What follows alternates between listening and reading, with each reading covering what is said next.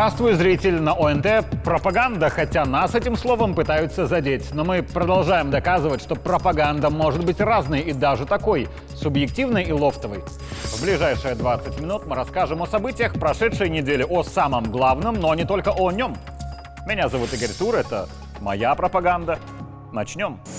Сегодняшнему утру, по идее, все уже убрали елки, потому что есть такая традиция у славян. Если не хватает духу принять решение самостоятельно, а прямой команды сверху нет, то прибегай к коллективному разуму. Как-то коллективно у нас принято, что елка дома должна стоять до старого Нового года, а то как-то неудобно. Какой-никакой Новый год есть, а елки нет. Сама предыстория этого праздника в основном всем, конечно, известна. Вот был какой-то старый календарь, потом Россия перешла на календарь новый, и официально Новый год стал праздноваться чуточку раньше. Кстати, началом года когда-то в России было 1 сентября. Еще из интересного, на Старый Новый год приходится великий праздник православной церкви. Уж какой, кто не знает, изучите самостоятельно. Еще из интересного, у нас впереди китайский Новый год, так что желающие с елкой не расставаться могут использовать этот формальный повод. А в братском нам Белграде наш общий Старый Новый год называют сербским. В моей же сфере Старый Новый год порой называют журналистским или просто нашим. Когда-то давно Александр Лукашенко заложил прекрасную традицию встречаться в этот день в неформальной обстановке с представителями прессы. Годы шли, и к журналистам добавлялись и иные заслуженные деятели страны, от вертикали власти до спортсменов, или от спортсменов до вертикали власти, чтобы меня не обиделись ни те, ни другие. Но основа все-таки пресса. И для всех моих коллег, и для меня лично попасть на этот прием большая честь. И признание лично от главы государства. И это тот единственный день в череде новогодних праздников, когда нам можно немного расслабиться. Потому что когда католическое Рождество, у нас подведение итогов года, анализ всех событий во всех сферах и подготовка итоговых программ, где нужно обработать данные за 365 дней. В канун Нового года мы много лет были в боевой готовности, потому что в это время обычно Минск и Москва договаривались о важном, о ценах на газ и нефть, и нам было вот не до праздников. Так что новость о том, что по цене на газ Лукашенко и Путин договорились сразу на три года, журналистов очень обрадовала. 31 декабря Александр Григорьевич практически всегда посещает какой-нибудь социальный объект. В ночь на 1 января мы все внимательно слушаем новогоднее обращение главы государства, чтобы уже в первый день года для вас, для зрителей, подчеркнуть самое главное. Ну а 2-3 января все снова совещание, встречи во Дворце независимости. И Рождество православное, конечно, это всегда рабочий день для нас, потому что Александр Лукашенко в этот день всегда в церкви уже много лет подряд. И вот, наконец, какой-то праздник, на котором есть президент, но журналистам можно и нужно не только работать. И лично Александр Лукашенко это просит и на этом даже настаивает. Когда страна отдыхала, вы работали. На детских утренниках, уличных площадках, телеэфиры. Поэтому сегодняшний вечер – это ваш праздник. Вы этот праздник заслужили. В этот день Александр Григорьевич отмечает и наиболее отличившихся, но каждый раз подчеркивая, что медали и благодарности заслуживают куда больше людей, и очень многие молодцы. Мне категорически приятно работать плечом к плечу с двумя замечательными леди и исключительными профессионалами, которые удостоились благодарности от президента в этом году. Это Светлана Кнутова и Татьяна Рудаковская.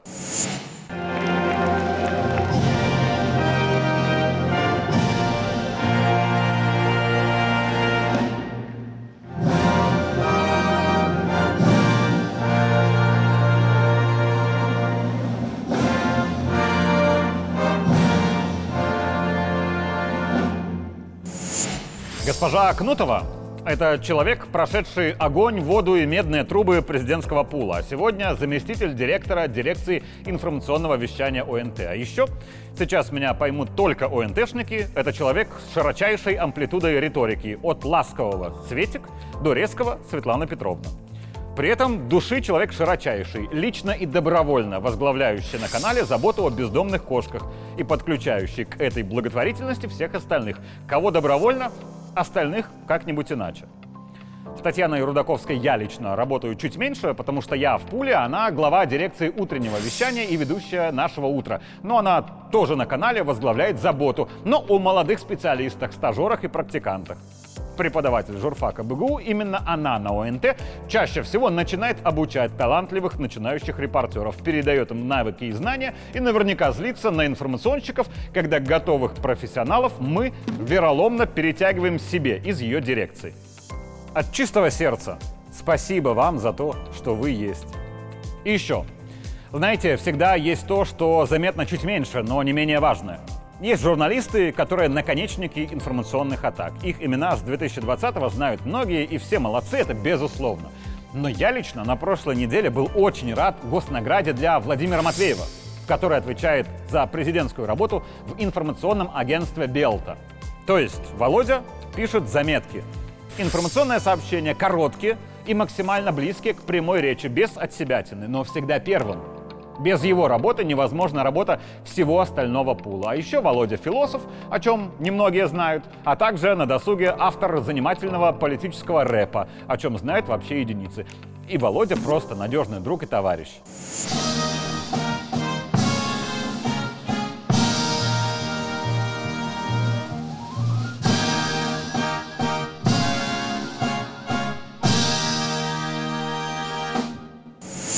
Последнее, ну простите, что после нашего праздника я чуть больше о нас.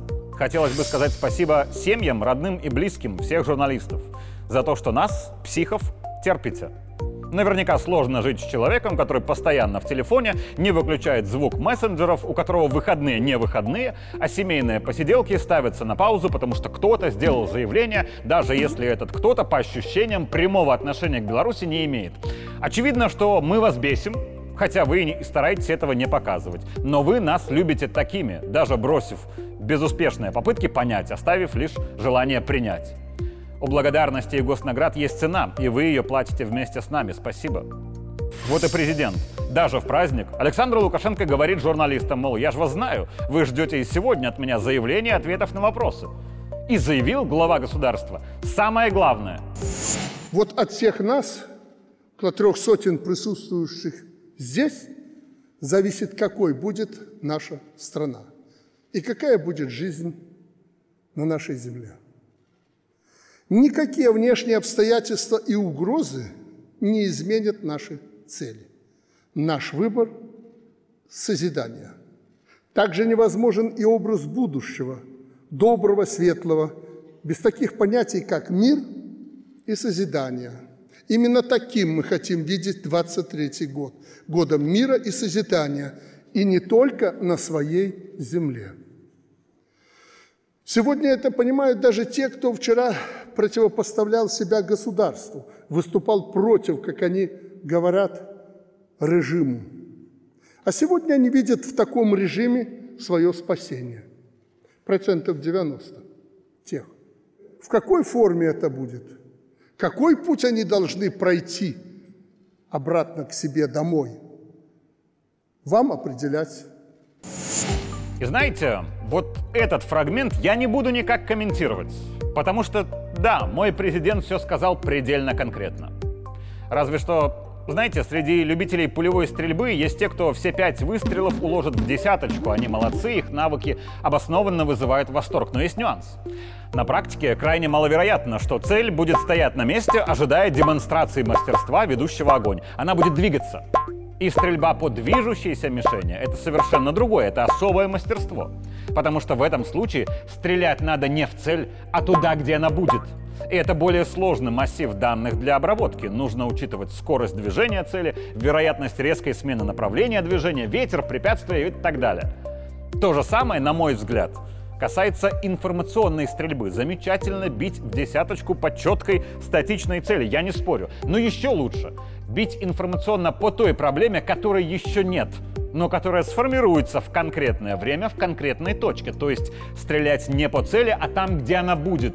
Стараться быть на шаг впереди текущего момента. Я желаю вам постоянно открывать в себе новые грани, покорять новые высоты профессии, стараться быть хотя бы на один шаг впереди того самого текущего момента, о котором мы говорим. Быть на шаг впереди момента — это как раз то, чему лично я стараюсь учиться у президента. Иногда не сразу понятно, что он делает именно потому, что он решает проблему или задачу, которые пока еще не сформировались, но сформируются.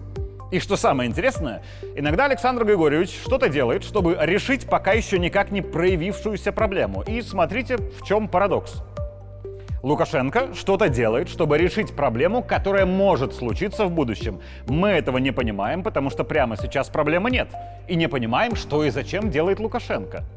И никогда не поймем, потому что он проблему из будущего решит, и она не случится, не произойдет, не станет нам известно и его действия по решению этой будущей проблемы навсегда нами останутся недопонятыми. Самый простой пример – это когда выходит главнокомандующий и говорит, нам известно, что на юге разворачивают тактический комплекс для нанесения удара по Беларуси. Этим своим заявлением президент путает планы тем, кто хочет по нам ударить, но быстро орать, что это не они, и развертывание этого комплекса прекращается то есть Лукашенко, решил проблему из будущего. Но для нас проблема не существовала. Мы слышим только заявление о готовящемся ударе. Удара не происходит. И кто-то считает, что президент ошибся, а его пропаганда нафантазировала. Так что если Александр Григорьевич сегодня говорит о том, что нам нужно согласие и уважение, к раскаявшимся беглым в том числе, может, это не только милосердие и доброта, или даже не столько – может, это он решает проблему, которую мы пока не видим и не понимаем? Проблему из будущего. Мир прекрасен в своем разнообразии. И не просто понимаем, а подтверждаем истории своего государства, где больше сотни лет люди разных вероисповеданий и этнического происхождения живут в согласии, делая нас всех духовно богаче. А где согласие и уважение – там и мир. Иногда раскрыть замысел целиком нельзя, потому что это испортит стратегию. Все надо делать вовремя, как говорит президент. Вот касаемо интеграции с Россией. Давайте честно, какое-то видение этого процесса есть и у Александра Лукашенко, какое-то у Владимира Путина. Есть основания считать при этом, что видение у двух лидеров вот очень схожи. Но есть еще и иные специалисты, тоже наделенные властью. Да, и в Беларуси, и в России власть президента сильная, но не абсолютная, как доказывают всякие навальнисты и тихонисты. Одни предлагают интеграцию чуть сильнее, другие чуть слабее, третьи предлагают еще что-то, всякое возможно. Но последнее слово, да, за президентами. На минувшей неделе Александр Лукашенко посчитал, что пришло время рассказать детально, как обсуждались программы интеграции. На публику было вынесено то, что ранее было в закрытой части переговоров. Не просто мы там с Путиным собрались и бабахнули что-то, нет. Должностные лица, ответственные, собирались, обсуждали на высшем госсовете с участием присутствующих высших должностных лиц. Мы утвердили эти программы.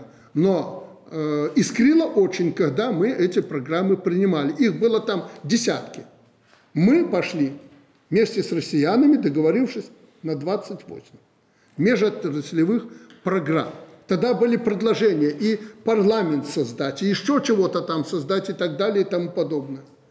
Все это было не принято, отвергнуто, и президент Путин тогда, реагируя на мои замечания, сказал своим переговорщикам – в закрытой части. А чего, говорит, мы мечемся? Чего мы здесь напрогаемся? Если мы не готовы эти вопросы сегодня решать две стороны, и не надо пока. Возникнет необходимость, будем решать. Так было сказано. А мы всегда настаивали, телегу впереди лошади не надо ставить. Так и договорились. Это было принципиально. И остались вот эти 28 программ, они социально-экономического характера.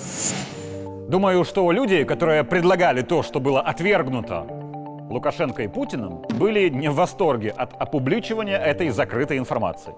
Но фамилии президент Беларуси не назвал, хотя мог бы. Но, опять же, все надо делать вовремя. И не только лидерам двух стран – не буду говорить за Россию, но для нас 2023, по идее, должен стать годом большей и большой самостоятельности нашего правительства. Разговоры о перераспределении полномочий вместе с ответственностью начинают переходить в конкретные действия. Лукашенко и Путин договорились о главных вопросах интеграции, но есть и менее главное. Правда, не должны же они лично решать все, типа отмены роуминга. Для этого есть люди, занимающие соответствующие должности, получающие соответствующую зарплату и, да, получившие соответствующее поручение. Осталось только выполнить его. Потому что на высшем уровне уже все решено. Все вопросы, которые вы выносили на уровень президентов, решены. Развязки найдены.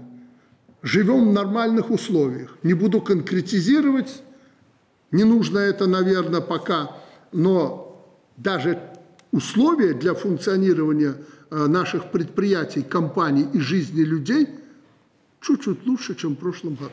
А может даже и не чуть-чуть. Что касается нашей зависимости от России по газу, нефти, нефтепродуктам там, и, и, и другим вещам. Лучше, если пока чего-то там не формализовано, в документах не отражено, вот сидит премьер к правительству, там решайте. Все вопросы на уровне глав государств решены, определены. Притом, скажу откровенно, все, что мы просили от России – Россия пошла навстречу. При этом мне лично, касаемо карт интеграции, очень не нравится читать про их выполнение в процентах. Типа выполнено 80% плана реализации союзных программ. Если, например, есть программа по единому рынку газа, то ее выполнение означает создание этого единого рынка газа. То есть единый рынок у нас появляется тогда, когда программа выполнена на 100% от первого до последнего пункта. А если та же программа выполнена на 10%, на 50% или на 80%, это все равно не 100%. И выполнение программы на 10, 50 и 80% во всех случаях значит одно и то же. Единого рынка газа пока нет. Остальное нюансы статистики. Если бы команда пропаганды выполнила свою работу на 99%, это хороший вроде результат. Но программа в эфир не вышла бы, потому что для эфира нужно только 100%. И что-то мне подсказывает, если бы сейчас по какой-то причине тура не было бы в эфире, глава канала Марков уже наказывал бы всех причастных и ответственных. И он бы не спрашивал, на сколько процентов была готова программа, и не слушал бы наши объяснения по этому вектору. И он был бы совершенно прав. Задача или выполнена, или не выполнена. Только это главное. А когда говорят о процентах выполнения, то речь о процессе. А Лукашенко, как и всегда, требует результат. Заметных подвижек, прежде всего в сферах энергетики, промышленности, транспорта, Беларусь пока не ощутила. И, как я вижу, те, кто очень не хочет, чтобы Минск и Москва были плечом к плечу, уже на прошлой неделе после этих слов президента написали «Лукашенко раскритиковал интеграцию». Хотя это обычный рабочий процесс, где нужно обсуждать и успехи, и пока их недостаточность. А кооперация и сотрудничество — это процесс сложный, потому что это баланс национальных интересов и союзных. И с обеих сторон. Давайте на конкретном примере. Александр Григорьевич и Владимир Владимирович договаривались о том, что в союзном государстве будет общий медиахолдинг. Тема эта мне и моим коллегам очень интересная, потому что, очевидно, создание союзного холдинга сильно повлияет на медиаполе и Беларуси, и России в том числе повлияет на работу каждого издания, в том числе повлияет на работу телеканала ОНТ, в том числе повлияет и на мою работу. Само собой, касаемо того, каким должен быть этот холдинг, какие темы освещать приоритетно, кто и откуда будет им руководить, кто в нем будет работать, кто как будет финансировать. На эти вопросы порой у белорусских и российских журналистов взгляды чуть расходятся. И это нормально. Но процесс поиска рабочей формулы взаимных уступок не быстрый. И тоже бывает искрит. По-братски искрит, конечно, но искрит. И это совершенно нормально. Все равно холдинг будет, но только тогда, когда результат выполнения задачи будет равен 100%. Я еще раз напоминаю наше общее решение э, президента России и Беларуси создать хороший, добротный, мощный... Современный. Да, современный, обязательно современный. В противном случае будем тратить деньги, а толку не будет. Нам надо самостоятельный, э, соответствующий духу времени Абсолютно. холдинг. Вы видите, что время этого требует. И главное, чего точно не будет, так это формального выполнения поручения. Когда была задача создать холдинг, вот холдинг. А какой он и насколько эффективный, это вторично.